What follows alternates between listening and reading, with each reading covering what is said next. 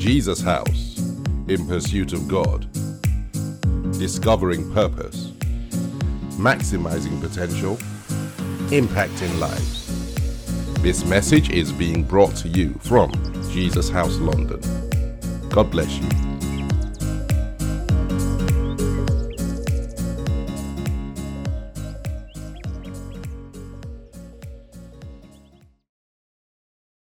Hallelujah. Amen. Father, we just want to thank you for your word. We give you all the praise and glory as we share your word. Father, do what it says will be done. Let our minds be illuminated. Let our hearts be, let's be encouraged in our hearts. Let hope rise. Let faith rise. Let yokes be destroyed, burdens lifted. Let direction come, Heavenly Father, and more in the name of Jesus. Amen. Amen. Want to appreciate Badge for sharing um, the word last, last Sunday. Go and appreciate Pastor Badge. Hallelujah. And we, we, go, we, go, we just continue um, with our teaching on the Holy Spirit. Today I want to talk a bit about the work of the Holy Spirit. I, I, I will start today, but I will finish it off um, um, uh, by God's grace next week, Sunday.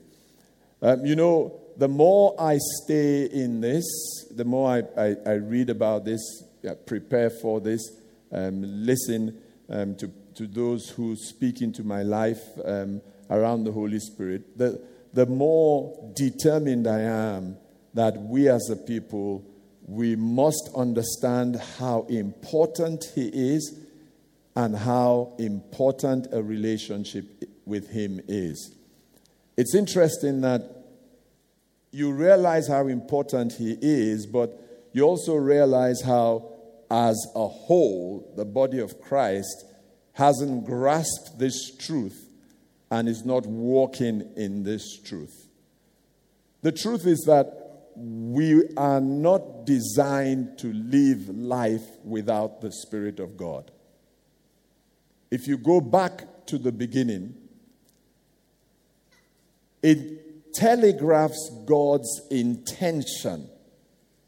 You know the story in Genesis. He creates the heavens and the earth, you know, and it's a beautiful story of creation where he speaks all that we see into being the, the, the, sea, the animals, the vegetation, the galaxies, the stars, the moon, um, the, he, everything he creates. And then in verse, verse 26, to 28 of chapter 1, he now makes clear what his real intention was. All this were the supporting acts, all these wonderful things that we see the, the massive planets, galaxies, stars, you know, the animals that were created, the fishes, all that was just to support the, the, his, his, his, the main thing. And what was the main thing? Let us make man in our image and in our likeness. And then he goes ahead to do just that. Male and female, he makes them. And then he gives them dominion, which is really just responsibility uh, for all that he has created. And then in the second um, chapter, the Bible gives us a bit of a breakdown of that process of creation in the seventh verse of the second chapter, uh, the Bible tells us that he formed man from the dust of the earth. Yeah, so this whole thing is dust. That's why racism is insanity. It is the height of foolishness. How can your issue with me be because of the suit I'm wearing? I mean, if I go around quarreling with people because they are wearing a white suit or a black suit, how many know that they should lock me up? Because my issue is with the suit. And that's really when you boil down racism, that's what it's about. It's a, it's, it, the, the person's issue is with the suit. The suit is black, you have an issue. The suit is yellow, you have an issue. The suit is white, you have an issue. It's just a suit. It, and, it's a, and it's the worst kind of suit. It's not even as good as the suits that you're wearing. This is a dirt suit. It was formed from dirt and would have remained that. But then the Bible tells us in that same verse, and God now put his breath into the suit that had no life. And the Bible tells us it suddenly became a living thing. And two things happened. The suit came alive because of the breath of God, and a soul was formed by that connection between the breath of God and the suit. A soul was formed. Emotions, a person's will, and a person's intellect suddenly formed. And also, secondly, the person's spirit came alive. But that's distinct from the breath or the spirit of God that was put in a person. And you know, the Bible makes that very clear. The Bible says in Romans, the 8th chapter and the 16th verse, the Spirit, that's the Spirit of God Himself, bears witness with our spirit. One is capi- the capital S, telling us is the Spirit of God. One is the small s, telling us is the Spirit of man. So, this is how man was supposed to live. And man did live like that. Um, and you know the process as well as to how he formed woman. It's not a myth, uh, you know, it's, it's, not, it's not some story. Um, out of man, he formed woman. So, the same thing that happened to man, basically, in, split, in forming woman, the same thing was in the woman. And he forms the woman out of the man. And I, am always quick to say that that does not make the man the boss of the woman. The Bible might say the man is the head of the woman. What the, man, what the Bible means is that the man is head as Christ was head. And that's a servant headship. So, guys, we serve our wives. The best husbands are the men who know how to serve their wives. And it's not servant as in slave, no. It's servant as in as in allowing God to use you to bring out the best in her so that she can help you because it's the extent to which you serve her. Don't forget, she came to you because God looked at you and knew you can't do it. It was God who looked at man and said, uh, this is not good. It's not good for him to be alone. He does not have the capacity within himself on his own to achieve the objective. So let me find a helper. When they bring a helper, it should tell you. That's why, guys, we need to be humble. She came because you couldn't do it. God brought her to help you do it. So just respect yourself, you know. I mean, just be humble. God brought her because you needed help. So, what kind of crazy guy is fighting the help? And so, but then to get her to be an effective helper, you serve her in the way that Christ serves his own wife, his own bride, the church. And as he serves us, we become more and more in his image. So that's the way God worked it out. A servant leadership, a, a headship that is not, I'm in charge the boss has arrived, but a headship that says, I serve you, I want the best of you, I'm watching out for you, I'm praying for you, I'm working with you. And it also has some sort of self interest because if I do it well, then you can help me well. Amen? And, and, and so that was how God intended that it should be. Is that this man, a woman that he had created, male and female, who now had a soul, an intellect, a will, and an emotion, and a spirit in a bodysuit. Well, whatever color the suit was didn't matter. Because the real person wasn't the suit, the real person was the soul of man. That's why the soul of man never dies. When we die, our soul goes somewhere. And of course, our prayer is that our soul will go to an eternity with God. And that's guaranteed by our relationship with Christ. And this is how God intended it to work, guys. So his spirit was there, and his spirit would tell the spirit of man what man should do. Man's spirit would tell his soul what his soul should do, and his soul would pick the body up and go and do it. And it worked. As man named the animals, this whole process worked because man didn't have to think in, in the way we know thinking now. Man just had to receive, discern by the Spirit of God. And so, because there was this beautiful connection, nothing had broken down.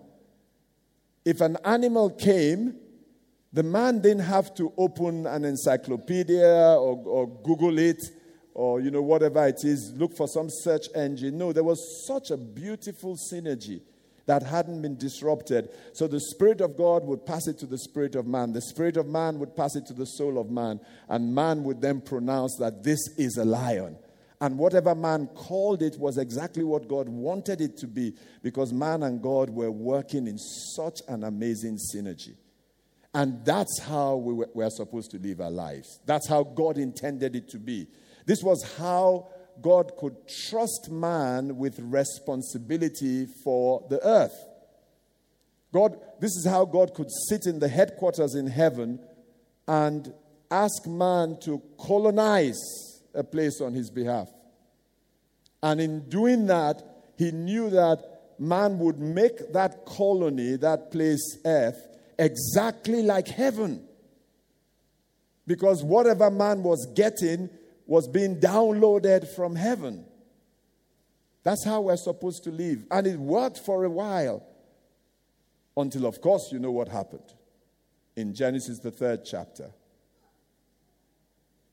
The enemy came and thought, I have to destroy this. And he lured the woman who encouraged Haman to disobey God and rebel against God. And it's interesting when you read that account as to exactly what happened in that rebellion. And I, I, want us to go there just so we understand. And, and, and, and we might not do much else, but let's, let's at least do that. Genesis 3, verses 2 and 3. The, the, the, and the woman said to the serpent, this is what God said We may eat of the fruit of the trees of the garden, but the fruit of the tree which is in the midst of the garden, God has said, You shall not eat it, nor shall you touch it, lest you die. Maybe for another day. But That's not exactly what God told her. God said, You shall not eat it. There was no, nothing about touching it. And you know, that's a lesson for us. Let's, let's read the Bible, understand the Word of God, so that we live by the Word correctly. Yeah? Have, have, you, have you heard people say that it's in the Bible that money is the root of all evil? Have you heard that before? Have you heard that? Yeah. I'm, I'm sure you know that's wrong. It's absolutely wrong. There's nothing like that in the Bible. But people quote all these things. How can money be the root of all, all evil? I mean, we have to pay for this. How can that be evil? We've got to buy these cameras, they cost a fortune. You've got to send your children to school if they're in a fee paying school. You certainly have to pay a mortgage and need, live in a place. How can all that be evil? But when we don't know the Word of God, when we, we fall into the, what, what Eve fell into, God never said, don't touch it. God said, don't eat, eat from the tree. So, it just so you know, it's the love of money that is the root of all evil. Yeah, the love of money, greed, the idolatry that comes from materialism. That's what's evil. But not money in itself, under your control. So she says, he said, she says, God said, we, we will die if we eat of it. And then what does Satan say to her? He says, For God knows in the day you eat of it, your eyes will be opened, and you will be like God, knowing the difference between good and evil, blessing and calamity. Now, on the surface, that seems okay. Not that I okay Satan, but what's the, what's the big issue there? Well, read it again. What is Satan saying? You can get, God does not want you to get to a place where you don't need Him. God is trying to trap you, not release you. You can get freedom. Does that sound familiar with today? Why do you need boundaries? What kind of God would see a fruit that is so appealing? Don't you see how appealing this fruit is? Why would God put boundaries? Throw off God's yoke. The truth is that He doesn't want you to get to a certain place where you can know yourself. And why don't you want to know yourself? Don't you want to have knowledge like Him? And when they bought the lie, she ate the fruit and she gave the fruit to the man, her husband, our parents. And they, they literally ate us out of our inheritance. Literally. Because what he was saying to them is that if you know, you don't need God. Knowledge becomes your God. Knowledge becomes your guide. And doesn't that remind you a lot about the world today?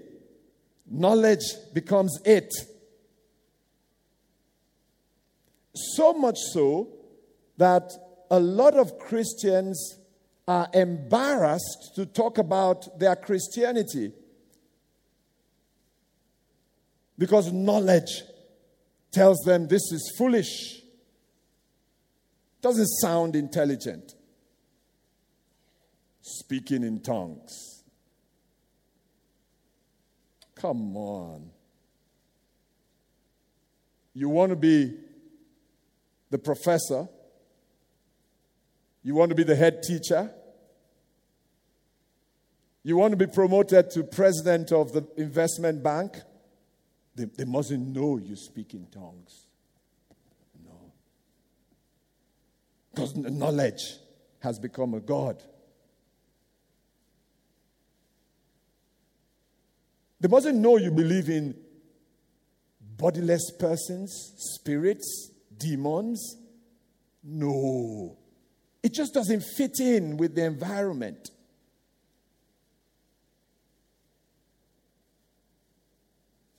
It doesn't sound intelligent.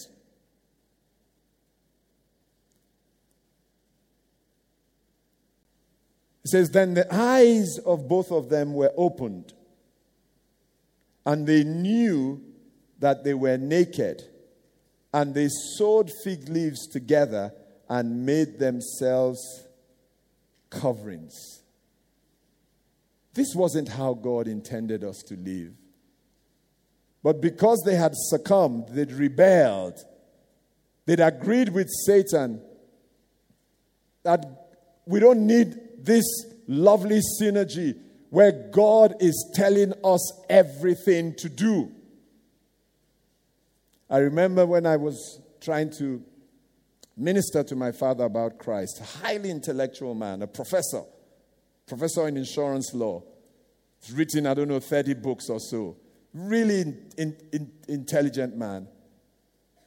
And he just could not understand how a son who he had sent to the best schools was now telling him that he wants to do live his life not using the knowledge that he gained, the brain that he had, without saying it's subject to.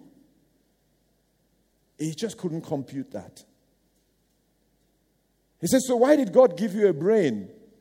I said, so I can use it. But use it subject to Him, controlled by Him, led by Him.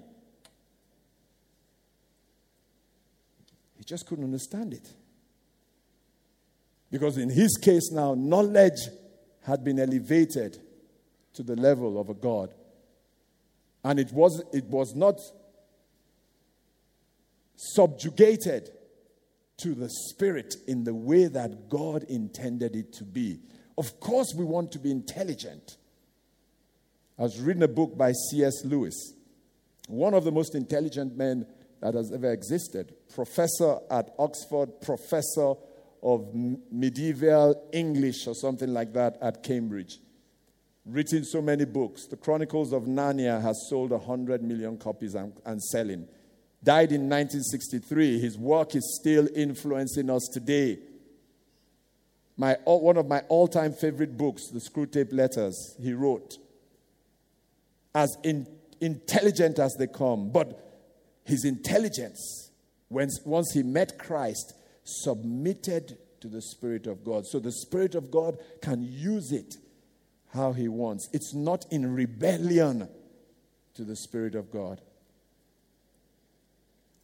And so the eyes of both of them were open. They knew they were naked, and, and they sewed fig leaves together and made themselves a covering.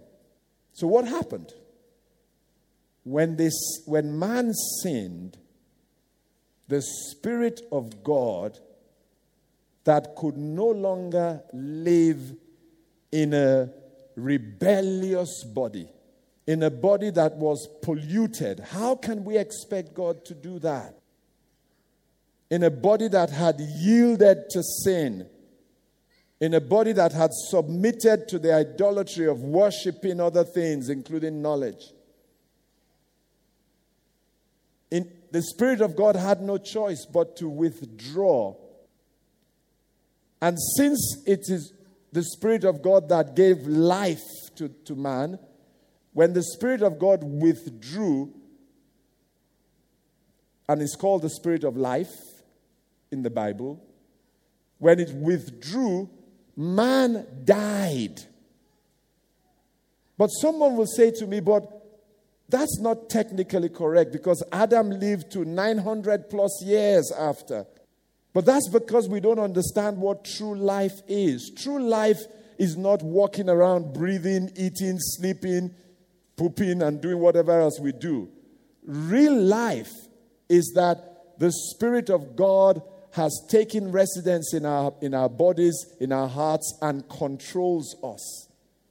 So there are a lot of people who are walking around intelligent, full of knowledge, but dead because the Spirit of God is not in them. And so when that happened, man could no longer be guided by the Spirit of God. So man had to take over the reins of his life himself. He started to be guided by his senses. What I see, what I smell, what I touch, what I know starts to guide. And the calamitous mistakes of our lives are because we're trying to live in a world that was created by God without the God who created it guiding and ordering our footsteps. And so, how won't we go from accident to accident? How won't we hurt each other, wound each other? How won't it be destruction to destruction, disaster to disaster, pain to pain, darkness because we're trying to figure it out ourselves and we are not wired to do so. In the beginning, the system was that the Spirit of God would speak to our spirits, our spirits would speak to our souls, our souls would take our bodies and make the right decision, head in the right direction.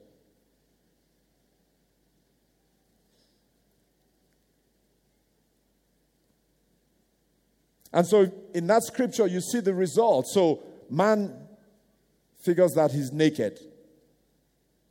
But because he's now reduced to the level of his natural senses, he thinks it's a physical nakedness. He doesn't understand that this is a physical representation of something spiritual. That you're now exposed and vulnerable in, a, in the spirit realm. Your life is exposed.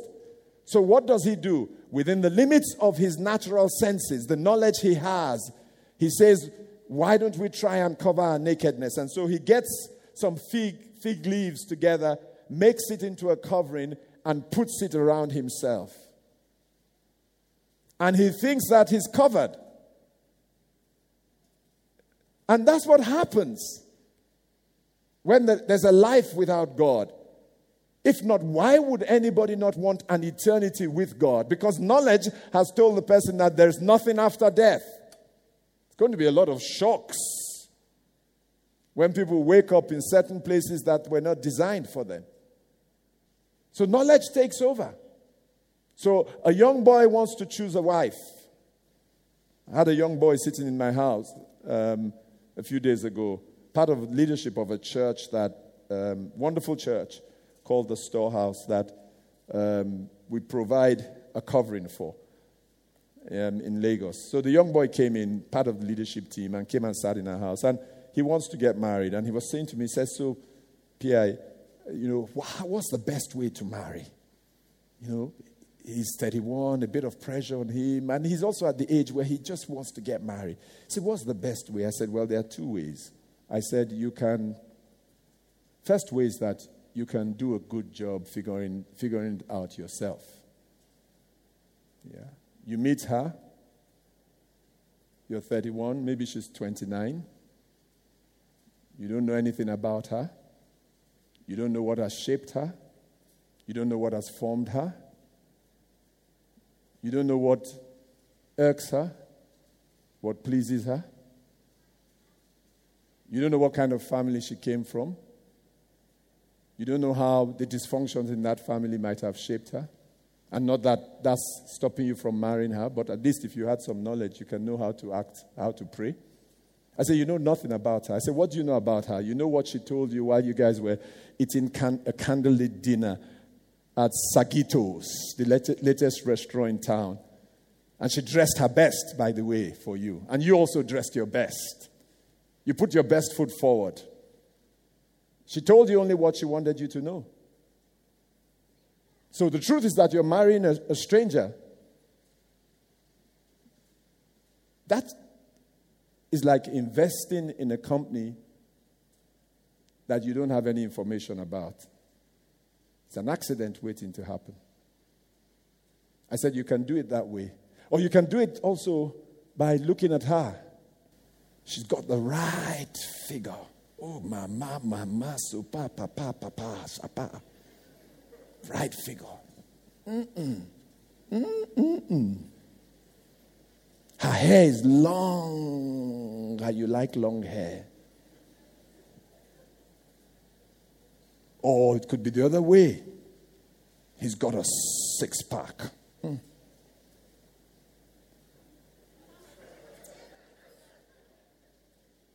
And he's so eloquent when he speaks. Mm. Speaks. Mm.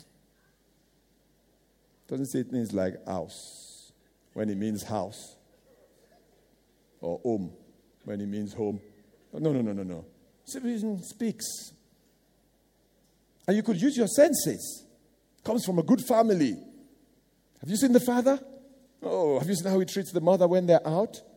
You don't know that the father is beating the living daylights out of her. She's biting him. They're cursing each other. But when they come out to what your senses see, they're together.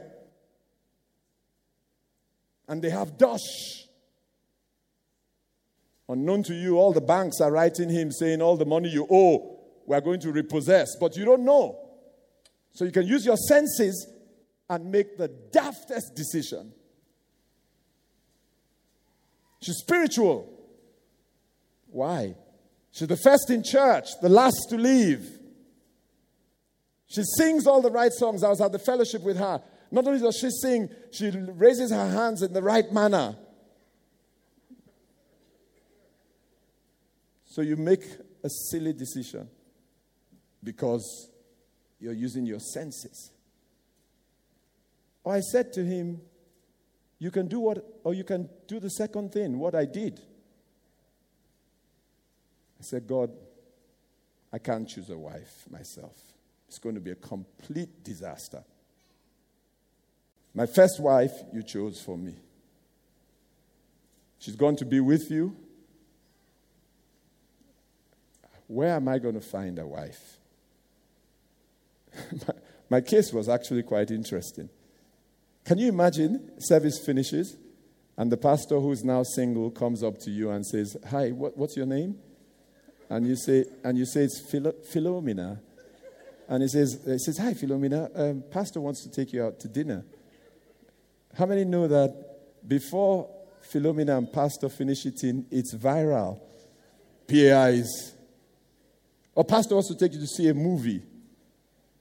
As we sit in the movie and I slide into my seat, some WhatsApp. I saw PAI. Who is he with? I don't know her. What does she look like? She's smallish and light skinned. I'll take a picture when they go out to get some hot dogs and send it to you. Take the picture. It's Philo. Pastor is with Philo. So, what did, what did I do? I just said, God, you got to tell me. You know the future. You know me. You know your plans for me. I'm not going to walk with my senses. You just tell me who you want me to marry. Whoever you say, that's who I'm marrying. So I'm brushing my teeth one day, and God says to me, Okay, since you asked, by the way, it's Shola. I said, No, it's not. She's my daughter. He says, Why did you ask me? That's who you marry. I said, I don't feel attracted to her. He said to me, That's not your problem. I turn the hearts of kings like streams. I can deal with your heart. Obey me. So I said, Okay, God, it's a disaster if a man marries a wife he's not attracted to. Accident waiting to happen, but I'll obey you.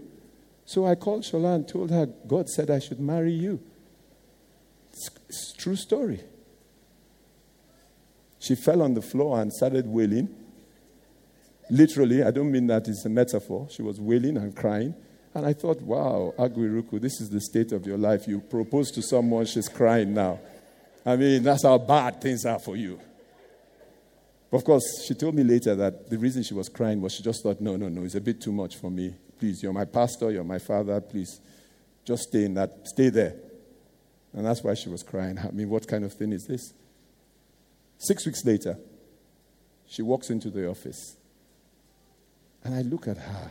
I said, man, this girl is at, she's fine.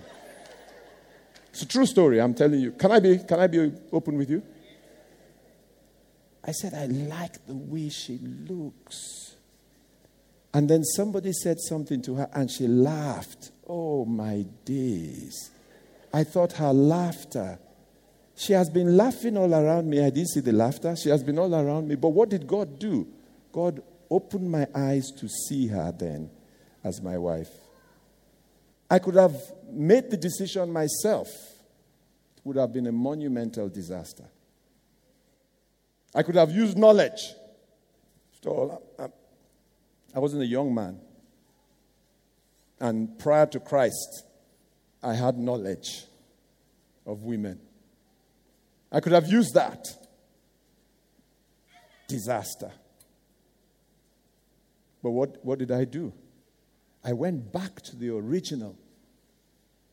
That is not my mind, my intellect. It's not my knowledge. Neither is it my will. But God, what do you want for me? So, by the grace of God, the great marriage I have, and a lot of it is, I, is, is because of her. I'm not the easiest of people to live with. I have my eccentricities, idiosyncrasies, whatever you want to call it. I'm quirky. But God brought her and gave her grace. And she has helped this marriage on. Because, because I did it the way we live our lives. You don't take a job because it's the best offer. No. Abraham said to Lot, You choose whichever way. We, we can't stay together. So choose whichever way you're going, and I'll go the other way. Lot looked up. And when he looked up, he saw the land around Sodom and Gomorrah. It was luscious. lush, vegetation, verdant, lovely to the eyes. so Lot said, This old man, he, he made a mistake allowing me to choose first. He says, I'm going that way. Abraham said, That's okay. This one looks a bit dry and parched. I'll go this way. How was Lot to know that in a few months' time, sulfur would be pouring out from heaven on the area that he chose? It would become a scorched area because he chose with his senses. Don't choose a job. You don't choose where you live. You're a child of God. You don't move into an area because this is, this is the happening area. All the, yup, all the yuppies, all the, all the right people are living in this area. So, of course, we've got to live in this area. It's just, just right place. We've got to move to Chelsea, shouldn't we? What a silly decision. Because it won't be your portion, but something happens. We don't live like that. We live in the original way blessed with intellect, blessed with brains, blessed with everything, but totally submitted to what the Spirit of God is saying. And the beauty is that for you and I, thousands of years after that mistake of our parents, the Spirit of God that left didn't have a home, went back to God. And so, even for the best in the Old Testament, the Elijahs, Elishas, Joshua's, Moses himself, the best they could have is that, as the Bible would say, the Spirit of God would come upon them and they would do something. But it would only come upon them. But then Jesus comes. Why wouldn't I love Christianity? and goes and pays a price on a cross, sheds his blood, and washes the body clean, takes away the corruption, the sin, the rebellion. And then God says, Now it's clean. We can go back to our home. That's why your body is the temple of God. You might admire Elisha and Elijah and Joshua and Gideon and Samuel the prophet, but they didn't have something that you have. The Spirit of God has come back to its original residence in you and I. And so, what is left for us? To deal with the amnesia of thousands of years. That's the challenge for us. Because after our original parents blew it, all the rest of our parents lived without Him for thousands of years. Now he's back home. So the work now is to become reacquainted with him, but not just reacquainted, to get into a deep, intimate relationship with him so that once more he starts to control things because he sees the end from the beginning and he knows all things. Hallelujah. We hadn't even started with what he came to do. That was just the introduction. Next week, we'll look at what he actually does in our lives. How many love the Holy Spirit? Yeah, just, I mean, that's, that's, that's, that's the, the, a picture of grace. That's how we live our lives. So start to practice it. Ask, ask, ask. Talk, talk, talk. This 25 days, 28 days, Shola and I have been saying, why didn't we go this deep? Because lit everything. He's just guiding you, telling you. And sometimes you don't even know that He's the one doing it. But you see, every time you ask, you're telegraphing to heaven that this is what I desire. I desire to be controlled, submitted, yielded, surrendered, led by the Spirit of God. Hallelujah. Father, we thank you. Lord, we bless you. We glorify your name. Thank you, O God, for your spirit. And if there's anyone out there who hasn't received Jesus as their Lord and Savior, anyone in here who hasn't received Jesus as their Lord and Savior, Uh, that's the starting process because it's by that process that you allow Him to clean the home, the body, the temple, and then His Spirit comes back to take residence so we can deal with life. Well, what a wonderful opportunity for you to do so. Someone says, But how do I do that? Simple, by just doing it, by saying to Jesus, I accept you as my Lord and Savior. I accept you as the gift of salvation. I give a commitment to turning away from anything I'm doing that's sinful. And I now confess that as a result of that prayer, I'm a child of God. It's so simple. And why is it so simple? Because the hard part has been done by Him. So if there's anybody who's saying, Yes, I would love to do that, um, if you're in this auditorium, you can slip your hands up wherever you are, slip your hands up. If you're out there on any of the platforms, um, then just say that prayer Father, I thank you. This morning I received Jesus as my Lord and Savior receive Him into my life and make a commitment that I will turn away from anything that is displeasing to you, anything that is sinful. Thank you, Heavenly Father, for welcoming me into your family. I declare that I am a child of yours, a member of your family. In Jesus' name, amen and amen. Hallelujah.